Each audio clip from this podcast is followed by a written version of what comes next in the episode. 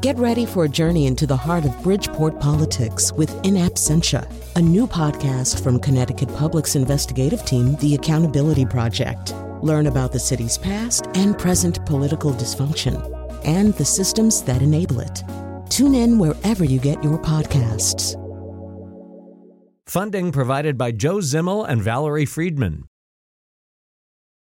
Thank you for seeing me, Executive Board at Crocify. Here are some songs I wrote for the radio station where I work, WNPR, and I think you're going to like them. Give it to the robot. The robot will analyze the music and put it into the Crocify algorithm, which will determine where it shows up in the Crocify feed. Okay, this first one is about one of our producers, Betsy Kaplan. Well, Betsy eats lunch at 10 like she'll never see food again. She likes sandwiches, apples, and some salmon.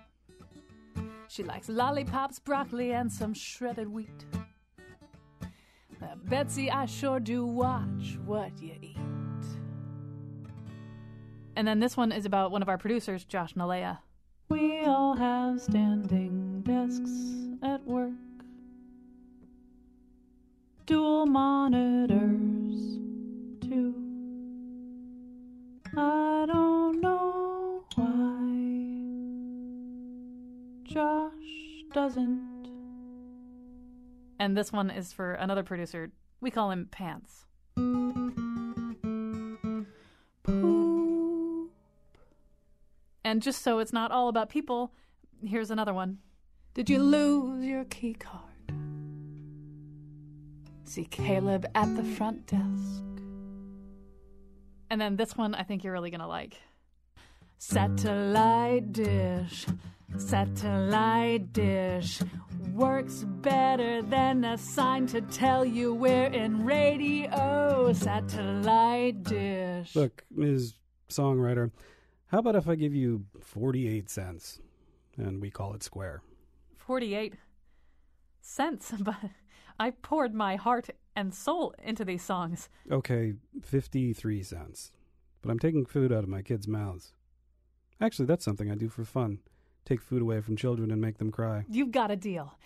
And now the ballad of Max Headroom, Colin McEnroe. All right, so we have a pretty interesting story to tell you about the music industry today. And let me tell you why we're going to tell you that story, and for that matter, what that intro was about. So, as you may have noticed, people bring this up with us, regular listeners, uh, all 12 of them, bring this up uh, with us all the time. That, you know, we often, when we're discussing something on the air, there's a song at the end of the segment that completely sums it up or, is just right on the nose for what we're talking about. And some of this is that Wolfie's just really good at crawling around on various sites and just finding these songs, and sometimes we suggest ideas. But then a, a thing started to change about two or three years ago, which was that, well, like. if let's say we were talking about Nate Silver, you know, we, we could have tried to find some songs about data or statistics or probabilities or elections, but instead we found this. Nate Silver, you are a genius man. You know what's gonna happen before it even happens. And so this kept happening all the time. I mean, like we would find, or Wolfie would find a song that was exactly what we were talking about. And then at some point she said, you know, it's like the same guy every time. There's like a guy who's just writing songs about everything. So, uh, and some of you have noticed this, I think, too. So, we're going to explain to you at the end of the show not only why a guy like that exists, but we're going to have you meet the guy. Uh, you're going to meet him at the end of the show. But, but for this to make any sense to you, we have to explain a whole bunch of things that have gone on in the music industry and how the music industry has changed because he's kind of trying to exploit a, a little not exactly a loophole, but an aspect of the modern system. But to set all this up, we had to find somebody who really understands what's happened to recorded music. Uh, we found somebody, Courtney Harding, a music industry consultant and professor at NYU's Clive Davis Institute. She's the author of the book How We Listen Essays and Conversation About Music and Technology. So, um, Courtney Harding, first of all, welcome to our show. Great. Thanks for having me. And uh, if you haven't just hung up, having heard everything that precedes, that's a good sign. You're prepared to continue with us.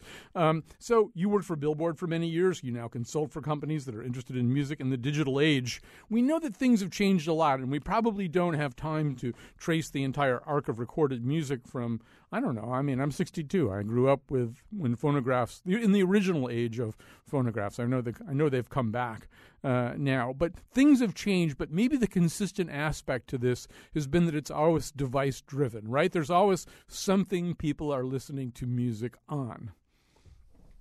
Yeah, I think that's correct. I think the the thing that has always driven change in the music business and specifically how we consume music is the devices that we use. So we started with the record players, which you're right, there's been a comeback.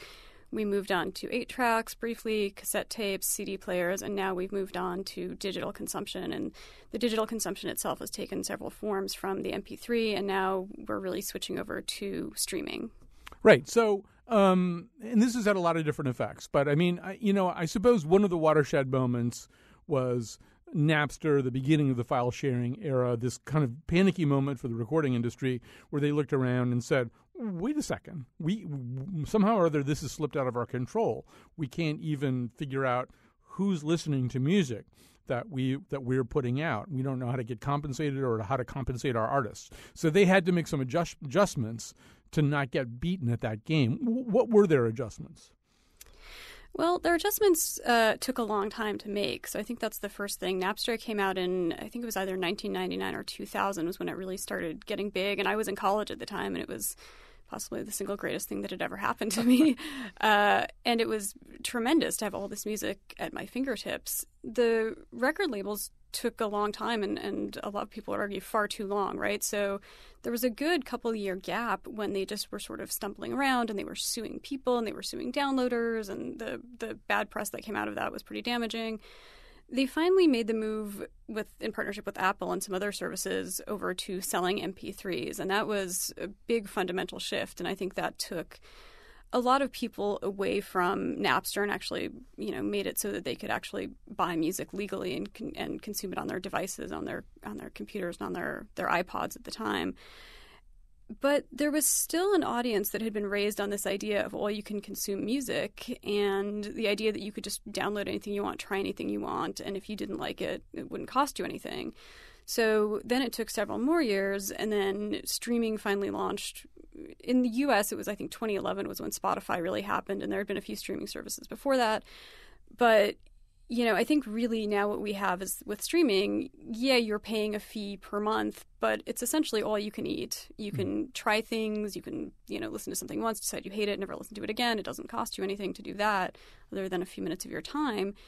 And that's what finally has defeated a lot of file sharing is this idea that while you are paying, you're getting something out of it. I mean, there were problems with file sharing. I downloaded plenty of viruses and plenty of tracks that were supposed to be a Metallica song, but in fact turned out to be some guy in a in a basement somewhere. So what streaming has done is it's really solved a lot of the problems that Napster presented and it's fulfilled the audience's desire to listen to a lot of music risk free.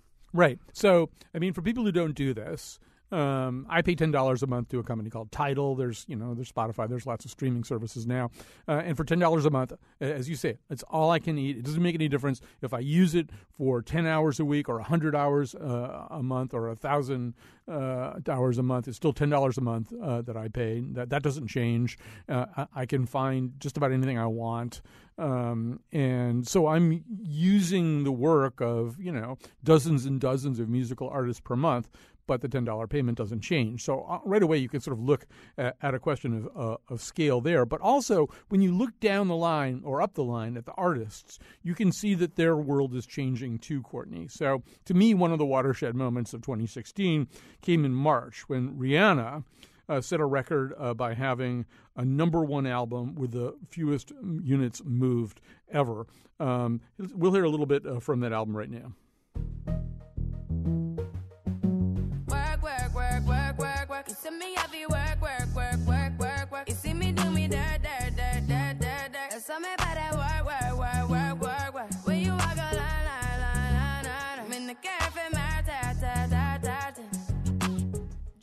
So that's the number one album uh, in the country uh, in March. We could debate whether that's a good thing or not, but uh, she had 54,000 uh, units moved, but that account, that counted streams. If you counted only true album sales, she had 17,000 for the number one album of the week in the biggest music market in the world. You know, and Adele still breaks records, and you know, will sell like a million albums in a week or something like that. But but in in some ways, Rihanna, although she was setting a record she was a little bit more typical of the industry these days than Adele is, right? The, the the big big blockbuster is getting more and more rare, and artists are having to content themselves with many many fewer units of sales, even if they're big stars. Right. So Adele and, and, I would argue someone like Taylor Swift also are extreme outliers in this situation. Uh, I think Rihanna is more typical. Now, the notion that physical retail is moving less and less, I mean, every year I was at Billboard, and I was at Billboard from 2007 to 2011. Every single year we would hit a new record of lowest number one, lowest number one, lowest number one. And I think every single year you've seen that. You know, I think it's just a shift away from physical retail. And aside from these outlier records of Adele and Taylor Swift, where they have much older audiences as well. I think Rihanna, even though she's a big pop star, her audience skews a little younger than someone like an Adele or Taylor Swift. Um, you definitely see this this real decline in physical retail, and I think the other thing that you've seen is a real you know increase in streaming usage and streaming membership and in streaming revenue to the label. So I think 2016 really was the year that we hit this tipping point where we finally really have started to move away from physical for almost every artist, and streaming has now become the accepted norm. Now, the, the, first, the, we have a lot of questions, I think, about uh, who, if anybody, can make any money from this. But let's start with these streaming services. So I'm paying Tidal ten bucks. I could be paying Spotify ten bucks. I could be pay, paying a lot of people, whatever. But it's still a not not a lot of money to pay anybody and get as much music as I want. Um, so how are the streaming services doing? The problem right now is there are too many streaming services. So, you know, Spotify in terms of just raw numbers is is the winner. They're the biggest and then you have Apple Music underneath them and then sort of on down.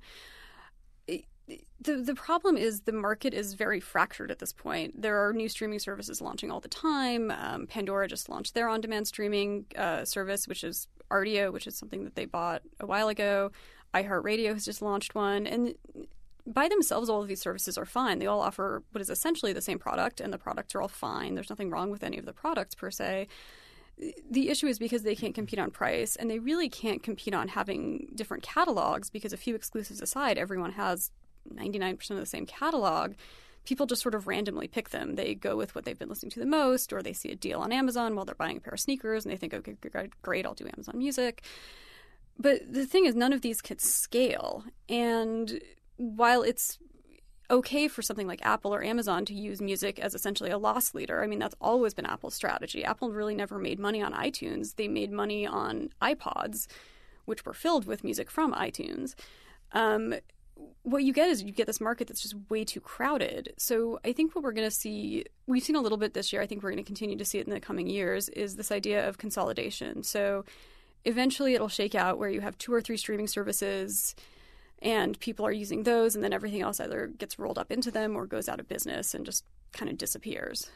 If everybody who enjoyed music and wanted to have a lot of it digitally did pay somebody $10 a month would it be different? In other words like how much of this is also being drained off by the fact that there are still people who are getting music in some way that they shouldn't be getting music or getting i guess that's a value judgment getting music in some way that is you know considered pirating or file sharing well, I don't even know that it's that so much. I think it's the value proposition of the streaming services and the fact that $10 a month is, for many people, more than they would ordinarily spend on music. So, Nielsen put out a survey last year that the average American who was a music fan spent $150 on music per year, and half of that was going to concerts, going to festivals, and live events.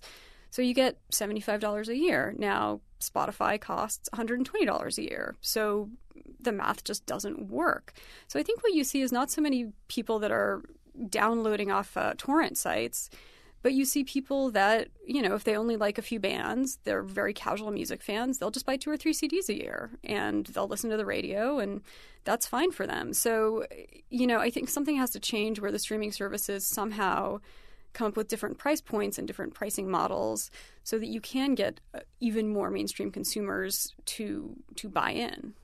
Now, you know, one of the criticisms of um, the MP3 era was that it, it, it made people into uh, cherry pickers of music. So that instead of absorbing the totality, you know, of the new Radiohead album, although they're a bad example because they have a whole different approach to this, but, you know, of some kind of concept album, okay, Lemonade, from beginning to end, you know, instead of doing that, they'd pay 99 cents each uh, or a buck 29 for the three songs that they liked and then kind of walk away from it.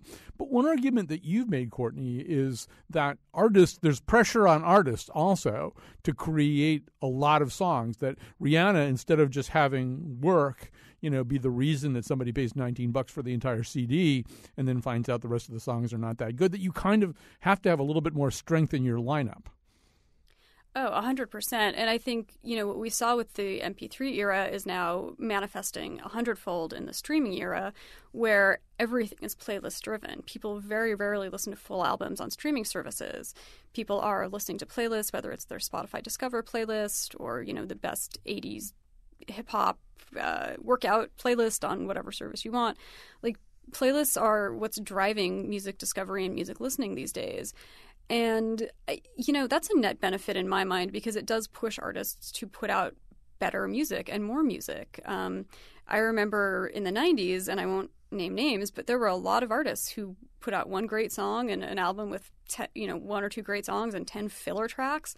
And if you wanted the two good songs, you got you had to pay 18.99 for an album that was actually mostly pretty terrible. And if you tried to do that today, I think you would be savaged or just sort of forgotten. So I think it has pushed artists to put out more content and better content and also let them take a few more risks because if they put out one single and maybe it's a little edgy or a little different, it can disappear quickly and they can just put out another single very easily and, and that can pick up from there. So, uh, very quickly, this is like a whole separate show, I think, but you've done some work with virtual reality com- companies. I mean, one thing that the business is now learning is change or die, uh, adapt or die, get ahead of these processes or get screwed by them. So, one possible thing I assume is that virtual reality would mean that I could, you know, even start hanging out with Biggie and Tupac, even though that they're dead. I could like have some kind of experience that made me feel like I was in touch with musical artists that I cared about. Yeah, absolutely. I think there's there's four things that uh, music can do in VR in the next year. The one is the rebirth of the music video. So that's taking, you know, we all remember a lot of iconic music videos. You know, Pearl Jam's Jeremy or Soundgarden's Black Hole Sun, or there's some great hip hop videos that are just you know you're in a hot tub and people are throwing money around and there's beautiful women, and allow people to be even more immersed in those. So I think that's one thing. Um, I think the live music experience is another, and I think that's going to only add to the money that artists can make on live shows. I don't think that virtual reality will ever replace going to a live concert.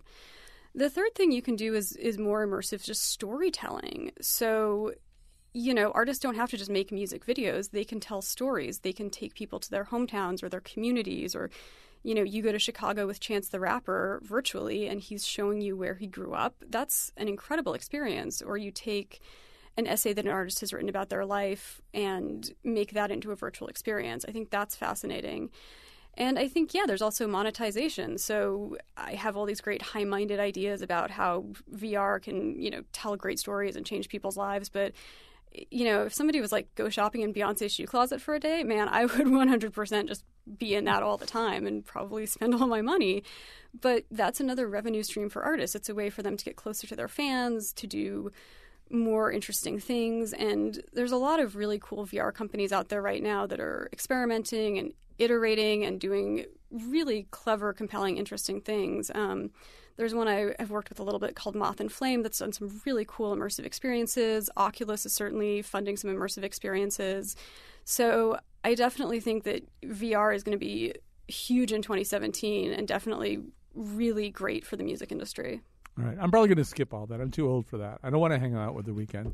Uh, all right. So um, we're going to take a little break here. We're going to come back. We're going to add one voice to the conversation and tell you how other artists are affected by all this.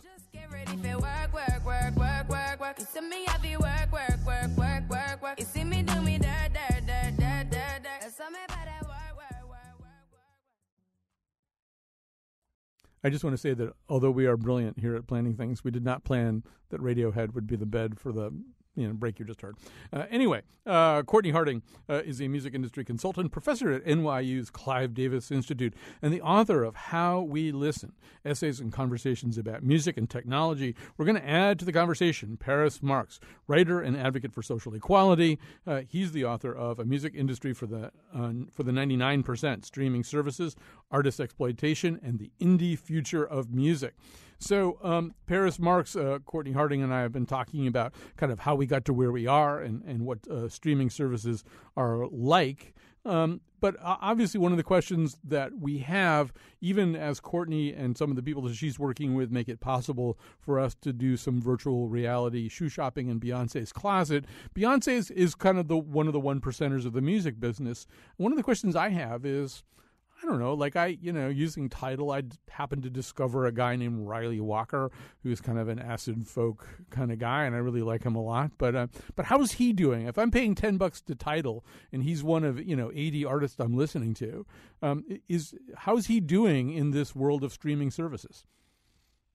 Um, well, thanks for having me. The reality is he's probably not doing very well. Hmm. Um, a lot of smaller artists have never really made much money from recorded music and that is not going to change with streaming services. Um, it would really depend on whether or not he's an independent artist or whether he's signed to a label. If he's signed to a label, he's really not seeing much of that money at all. Um, but if he's independent, he might be getting a little bit more. But even still, you know, recorded music is not where much of uh, the money that small artists are making will be coming from. Is there an upside for my friend Ryley Walker? Is there a way in which Spotify and, and, and Tidal and some of these other streaming services can, can help an artist like that? Uh, yeah, I think I think the main benefit is that streaming services make it easier for people to find smaller artists, especially with some of the uh, like discovery playlists that Spotify has been making and some of the other streaming services. So they do benefit from the possibility of increased exposure um, and that would be the main benefit to them. Yeah. Courtney, let me ask you about this because he just mentioned something that I wondered about too. So, you know, uh, years and years and years ago, like in the 1980s, I was a rock critic. I was this really terrible rock critic, but I would get visited by what were called A and R guys from albums who would try to get me interested in some obscure band called U2. You know, really, these guys are going to be good. And and I, I, I'm wondering, like, I think on most of these services, as Paris is suggesting, you know, there are like Tidal has like I don't know, they have some coffee pot thing, you know, where the best 15 songs of the week that they want you to pay attention to or you know, and they and they put together playlists that are kind of ready-made for you. I assume that within the industry there's some jockeying around to try to get on those lists. It's got to be worth something to to be featured by one of the, the streaming services. Do we know much about that, Courtney? We do and we don't. So you're absolutely right in that being featured on a playlist, you know, Spotify's has Rap Caviar. There's an indie one that's really popular. Uh, that that can be huge for an artist, um, or or being on some tastemakers playlist or something like that. So playlist placement is absolutely huge. Many of the streaming services have said publicly that their playlists are controlled by editorial departments. So those people have the editorial freedom to decide what goes on a playlist and what doesn't. Um, you know, again, if Drake puts out a new song, it's probably going to wind up on Rap Caviar, but they also have the freedom to pick smaller artists or artists that have maybe gotten bigger on smaller playlists. So there's an upside and a downside to that. The upside is it's it's much more pure when you know it's people who know what they're talking about, people who are genre aficionados or subject area experts are making these playlists. Um, the downside is you, for labels, you can't pay for this stuff anymore. So in the record store era, if you walked into a Tower Records in any city, uh, you'd see a big display of new CDs of the week as you walked in. That wasn't free. Mm-hmm. Um, that cost a lot of money to be in what was called an end cap, and that was how a lot of artists, you know, got the word out, got their CDs out. Now that option has essentially disappeared. So it has leveled the playing field in a lot of ways. It's changed the playing field, and it has put consolidated a lot of power in the hands of real, relatively few people who are controlling these playlists. So I want to talk to both of you about one artist who at least appeared to uh, stage uh, a rebellion. This is an obscure uh, indie performer named Taylor Swift. Uh, let's hear a little of her.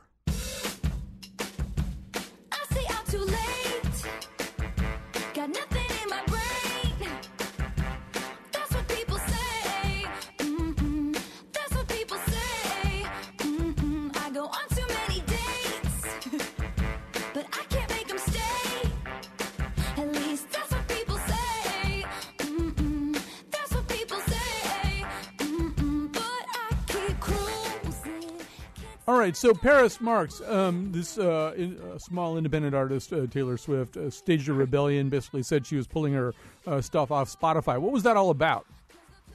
Um, so when she talked about pulling her music from Spotify and that streaming services don't pay enough to artists, um, she made an argument that one of the reasons she was doing this is that she wanted to fight for better payment for smaller artists. In in my mind, that seemed really disingenuous because when she started making these statements, it was right around the same time that she annou- announced her 1989 album.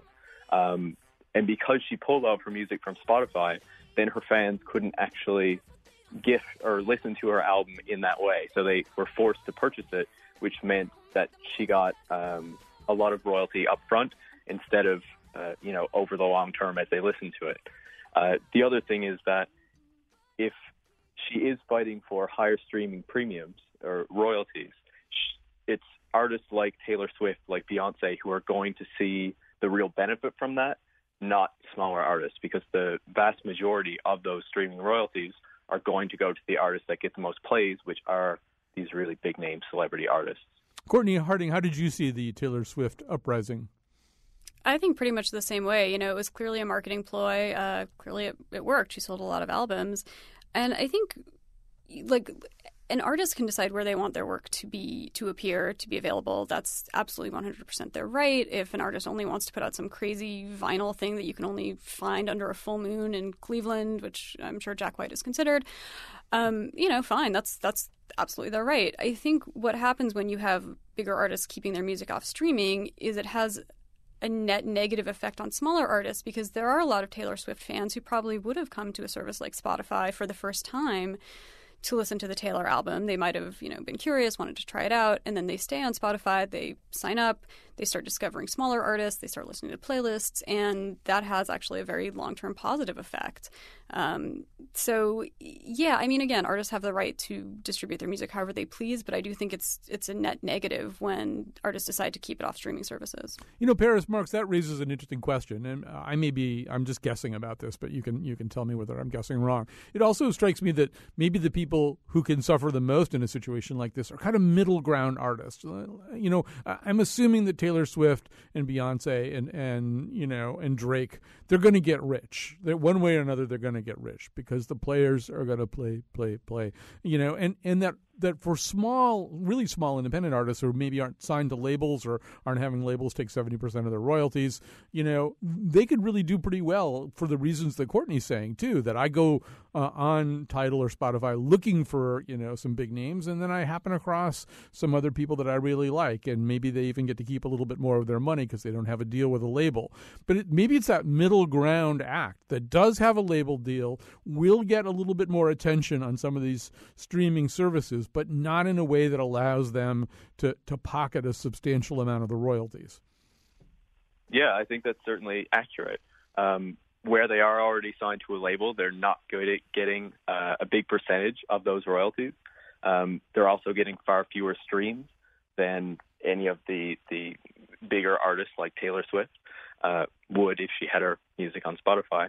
Um, the other thing too is these artists get a lot less attention from a label. So a label will put a lot of resources behind a Lady Gaga album or something like that, but they won't put it behind uh, one of these smaller albums that haven't necessarily proven they can uh, sell big numbers yet. Um, the other thing too is these artists will be much more likely to have signed a 360 deal, which basically means that instead of just um, signing over uh, rights to their recorded music and the label getting a piece of the recorded music, they also get a piece of touring, merchandise, licensing, and other areas um, that used to be primarily the artist's income. So, Courtney, I mean, artists, as you have said before, artists have gotten a lot more creative, you know, about uh, how they market what they do. I'm a big fan of an artist named Jill Sobule, who's been here in our studios, and you know, she's raised money through Kickstarter and crowdfunding for albums. She does house concerts. I happened to go to one of those at the house concert. She was selling in this creatively packaged thing, uh, a thumb drive basically that had everything she'd ever recorded in her life on it. You know, and and you know, so they're doing stuff like that, and, and they're they're touring uh, and, and promoting themselves in much more creative ways because they have to. What do labels do at this point? Like, Courtney Harding, why, if I were an artist and I was were talented and wanted to be popular, why would I sign with a label? What would I get out of it? Oh, why are record labels? Um, I think record labels still do a lot for certain types of artists. So if you are if you want to be a pop star or a hip hop star or a rock star, signing with a big label is a good move for you assuming you have a good lawyer that can help you get a decent contract because the label will give you a lot of resources up front. They will help you get a famous person to do a guest verse or write a song for you or play guitar on your album. They will market you to radio. They will run a marketing campaign for you. They have an in-house publicity team. So the labels, depending on what your goals are, can be very helpful. They provide an infrastructure that is otherwise very difficult for a solo artist or a band to pull off. They they're still big. And, you know, for more independent artists, being signed to a Merge, a Matador, a Sub Pop, you know, that puts you in a class of pretty elite artists. And again, they have an infrastructure of distribution and and uh, publicity, and and they will provide you with certain services if you know but again it's not for everyone. And there's plenty of artists who just do everything on their own. They hire and outs- they outsource to publicists they outsource to distribution companies. There's there's a way to do it where you absolutely can do it on your own. It just depends on what your goals are. So Paris Marx, are you? Uh, let's talk about the you know the people who maybe aren't being signed by big labels, uh, talented uh, groups or individual artists, you know who who are good at their craft. They write good songs, they perform them well. Do do you think they have a fighting chance? I mean, are you hopeful uh, about how a, a, smaller artist is going to be doing uh, with his or her or their recorded music in the next five years, or does it seem like a shrinking pie? Um, I would say I'm optimistic about independent artists and their future. I'm not so certain that that necessarily comes from recorded music. Um, what we've been seeing from a lot of smaller artists is that they have no problem kind of using their music as a loss leader to try to attract fans and just kind of spread it as far as possible, and then making their money back, sure, through some recorded music sales and through streaming and things, but mainly through touring, merchandise, things like that um, some really interesting, uh, you know, develops developments have been happening recently, which Courtney mentioned, um, and part of that is the use of crowd or crowdsourcing, uh, things like Patreon, to get uh, their fans to contribute a specific amount of money each time they put out uh, a track or every month or something like that, in order to find new ways of um, you know, making the money they need to be able to make their music and, and get by, um, but kind of changing the the model for how that happens. Yeah, and I think that's sort of a good thing too, in that it means that you should stay in touch with your fans. When you encounter your fans, you should have a good relationship with them. Don't be a jerk, uh, so that they'll care enough about you to do st- some of these things, uh, go some of these extra miles. Speaking of going extra miles, I want to thank both of you, Paris Marx, writer and advocate for social equality, and author of A Music Industry for the 99%, Streaming Services, Artist Exploitation, and the Indie Future of Music. Also, Courtney Harding joining us from the NPR studios in New York, uh, music industry consultant and professor at NYU's Clive Davis Institute and the author of How We Listen Essays and Conversations about Music and Technology. And now we're going to take a break. When we come back, you're going to meet our mystery man.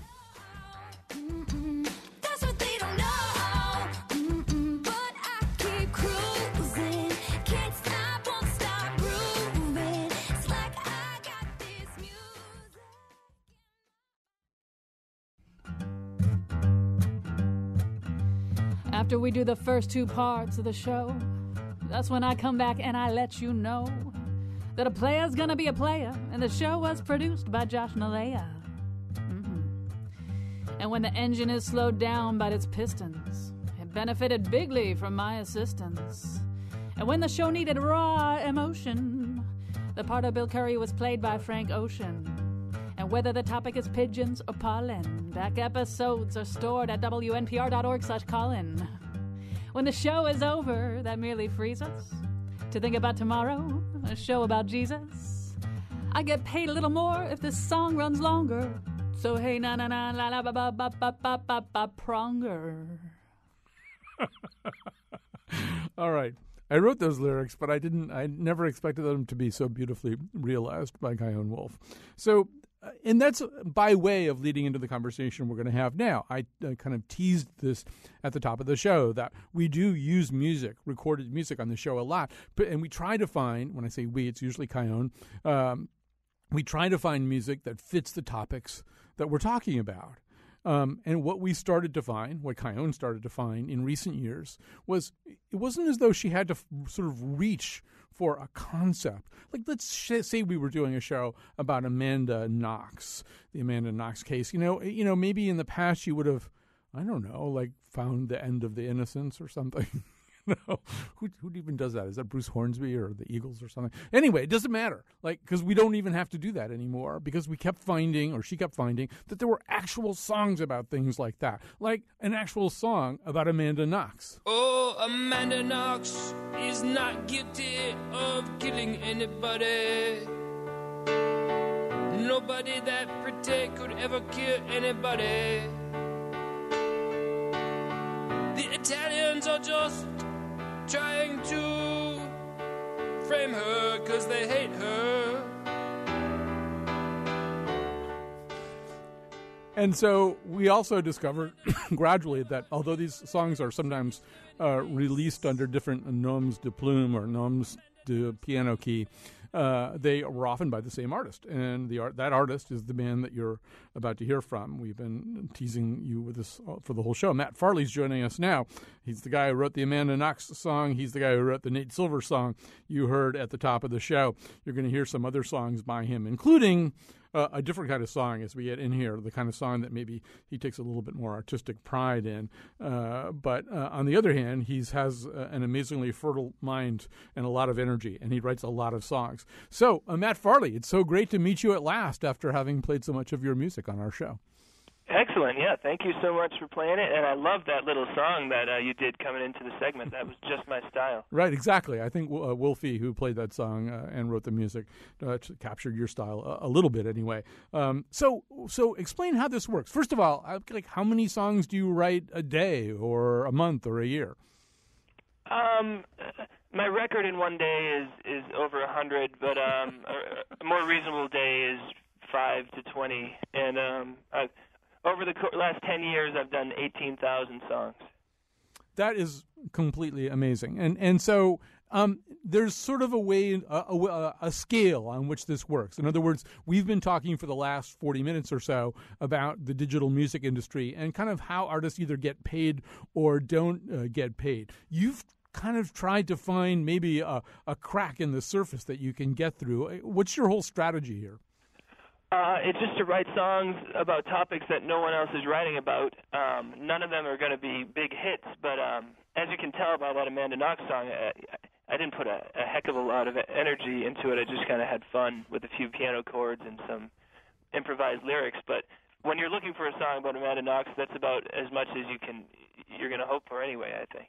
Yeah, we've never felt cheated uh, when we've when we found your songs. So I mean, just to give people some more examples, because there is a, a kind of brilliance at work here in all this. I mean, there's something funny about the, the that appeals to us uh, about the way that you approach this. So this is also a song that we have not, to the best of my knowledge, used. Although I wouldn't be surprised if we had.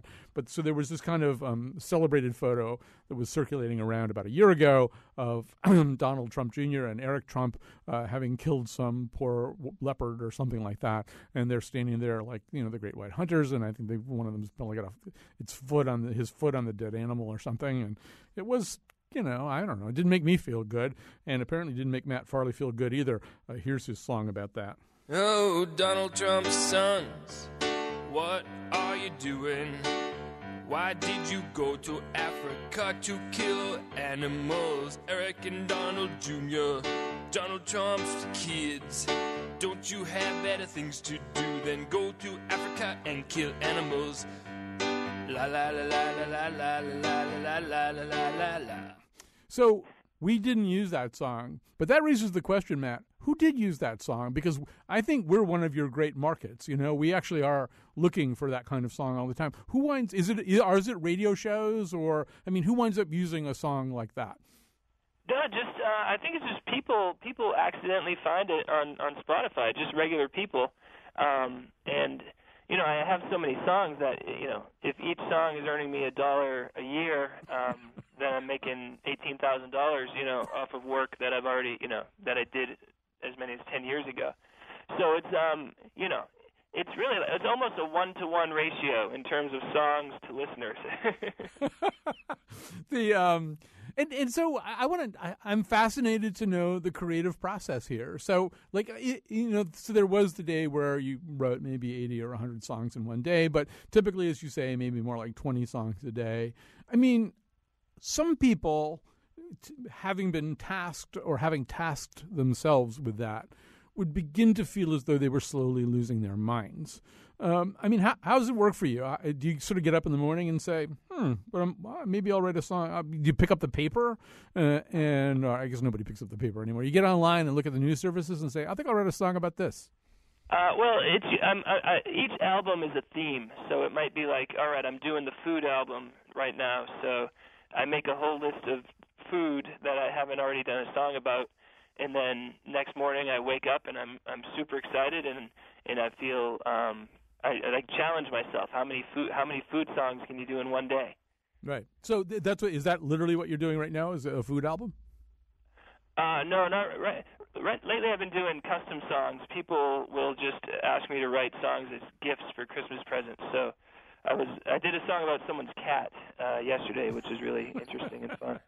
See, now, now I want to hear that song, Matt, and you don't have it there to play for me. Um, so, well, I first of all, we have to stop right now. We have to pause right now and talk about that. So, imagine that someone's listening right now and thinks, "Wait a minute." He would do that for a Christmas present that I might be able to give by Sunday of this week. I mean, uh, how does somebody find you to get you to do that? Uh, they can call me on my personal phone number, six zero three six four four zero zero four eight. which uh, incidentally I sing my phone number in lots of my songs. And so I get phone calls daily from people who say, I just heard this number in a song. And I'm like, yep, that's me. And they're always shocked that I answer. Tom Petty does that too. And you're not the first one. He uh. should. You know, he should be more available. I don't I don't understand like they try to build an air of mystery around the artist, but frankly, we're all just people. Right. So um, sometimes I'm assuming, like I'll, I'll, give you, I'll give you an example. Of, this is a song that we did use. We were having a conversation uh, on our, our, cultural roundtable show on Fridays uh, about Lena Dunham. Once again, Chion Wolf thought, well, I could find a song that was about maybe Lena Dunham's generation, but no, there's a Matt Farley song about Lena Dunham. Lena Dunham, you're wonderfully talented. Lena Dunham. Everybody loves you because you are so great. Lena Dunham. You're good friends with Judd Apatow. You say, hey, Judd Apatow. he says, hey, Lena, how you doing? Lena Dunham. You are a media darling. Everybody loves you. Because. You know, were you just watching Girls on HBO one night and thought, I better write a song about Lena Dunham? Uh, it's it's more like whenever someone gets into um, public conscience, whatever the word is, um, uh, I'll just jot it down. Like I see a news report or I read a review of one of her movies, and I say, well, I I should add her to the list of celebrities. And then when I have 80 celebrities, then then it's time to do that album. The um, you know, Wolfie's making an interesting point to me, which is that for the most part, you're pretty positive about people when you write a song about them. In other words, you know, I mean, some people might write kind of a snarky song uh, about Lena Dunham. Um, this is basically a song that, you know, in many ways recites the things about Lena Dunham that she's justifiably famous for. I mean, do you, do you, is that sort of a factor in your thinking that, I mean, there's something kind of funny about it too. You could listen to that song a different way as, you know, somebody, you know, summing up all these things that make Lena Dunham kind of a, a buzzy, temporarily popular person. But it seems like you know, you're being pretty sincere. Uh, yeah, well, I, I do like to do it from, sort of from the point of view of a character who's kind of been brainwashed by um, celebrity culture. So uh, there's that. But uh, even uh, unless, uh, basically, unless you're going to Africa to kill um, innocent animals, I'm Right. going to be pretty easy on you. Right, and that that song was from the heart too. It just was from the point of view of the animals, uh, not the killers. We should say that one of, that first of all, you released this stuff under various different uh, guises and, and and different group names and artist names and stuff like that. But um, that you're also a serious musician. It's a little bit like the Gregory brothers, who we've also had on. You know that that they figured out all this funny stuff that they could do with videos, but they really you know wanted to be the Gregory brothers. They wanted to do their stuff. We wanted just uh, wanted to play uh, at least one of your songs that you take a little bit more seriously. This is one called Sandy's Photo. Sandy, if I could have you look at me that way. Forever and a day, I know that's a cliche for me to say, but hey, I wouldn't mind if I would find that I had a Polaroid. I could look at it whenever I was annoyed.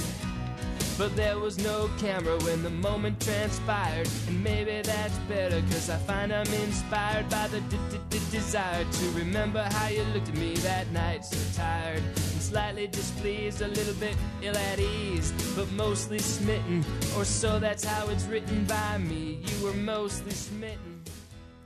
So this wasn't this one isn't perfunctory and it's not for laughs and it's not minimalist. So is this you being the kind of artist that we've been talking about elsewhere on this show, the artist who wants his songs uh, up there on streaming services and kind of competing with other indie artists?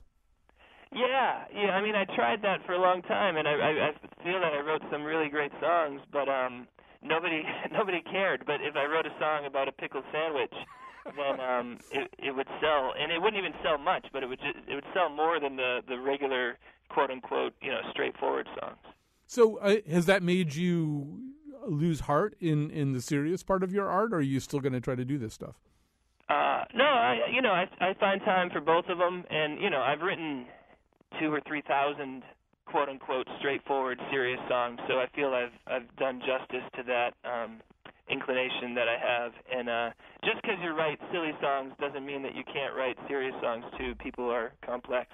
So I also don't know how this work works. Like we we estimate that we've probably paid you about twelve dollars um, uh, over the years. Do you do you know? Did you know that? I mean, do you find out who's using using your songs, or do you just get a check from somewhere?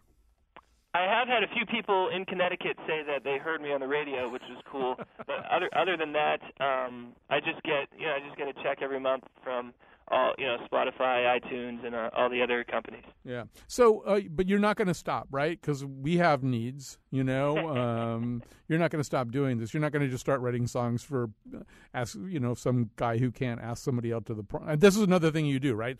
Uh, if I can't ask my date to the prom, you write a song asking Amanda for me. Yeah, I did 500 different names. Uh, will you go to the prom with me for five, the 500 most common female names? Yeah. Actually, I want to ask Amanda Knox to the prom, so I could probably just use the other song uh, and, and save myself a dollar. But um, well, listen, Matt, it's been great talking to you, and really, you more than you know, you have become an intrinsic part of our show. Uh, we're going to end with a song that we have used. I can't remember whether it was because we were interviewing Roz Chast or because we were doing the biography of Norman Rockwell, but either way, maybe we used it twice. Who knows? Uh, anyway, thanks, Matt Farley, and here's one of his songs. Because people in art classrooms think that they're too good for just a good old fashioned picture. Oh, oh, oh, oh. When all of the dust settles a couple centuries from now, people will be looking at Picasso and Jackson Pollock, and they'll say, Why were all the hoity toity art historians so crazy about this junk when Norman Rockwell was just making these wonderful, wonderful pictures, making these wonderful pictures. You don't have to be difficult to understand to be good. No, you don't need to be difficult to understand to be good.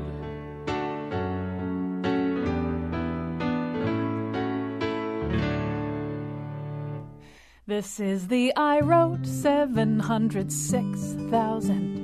706,848 songs, but at least I made 27.42 cents blues.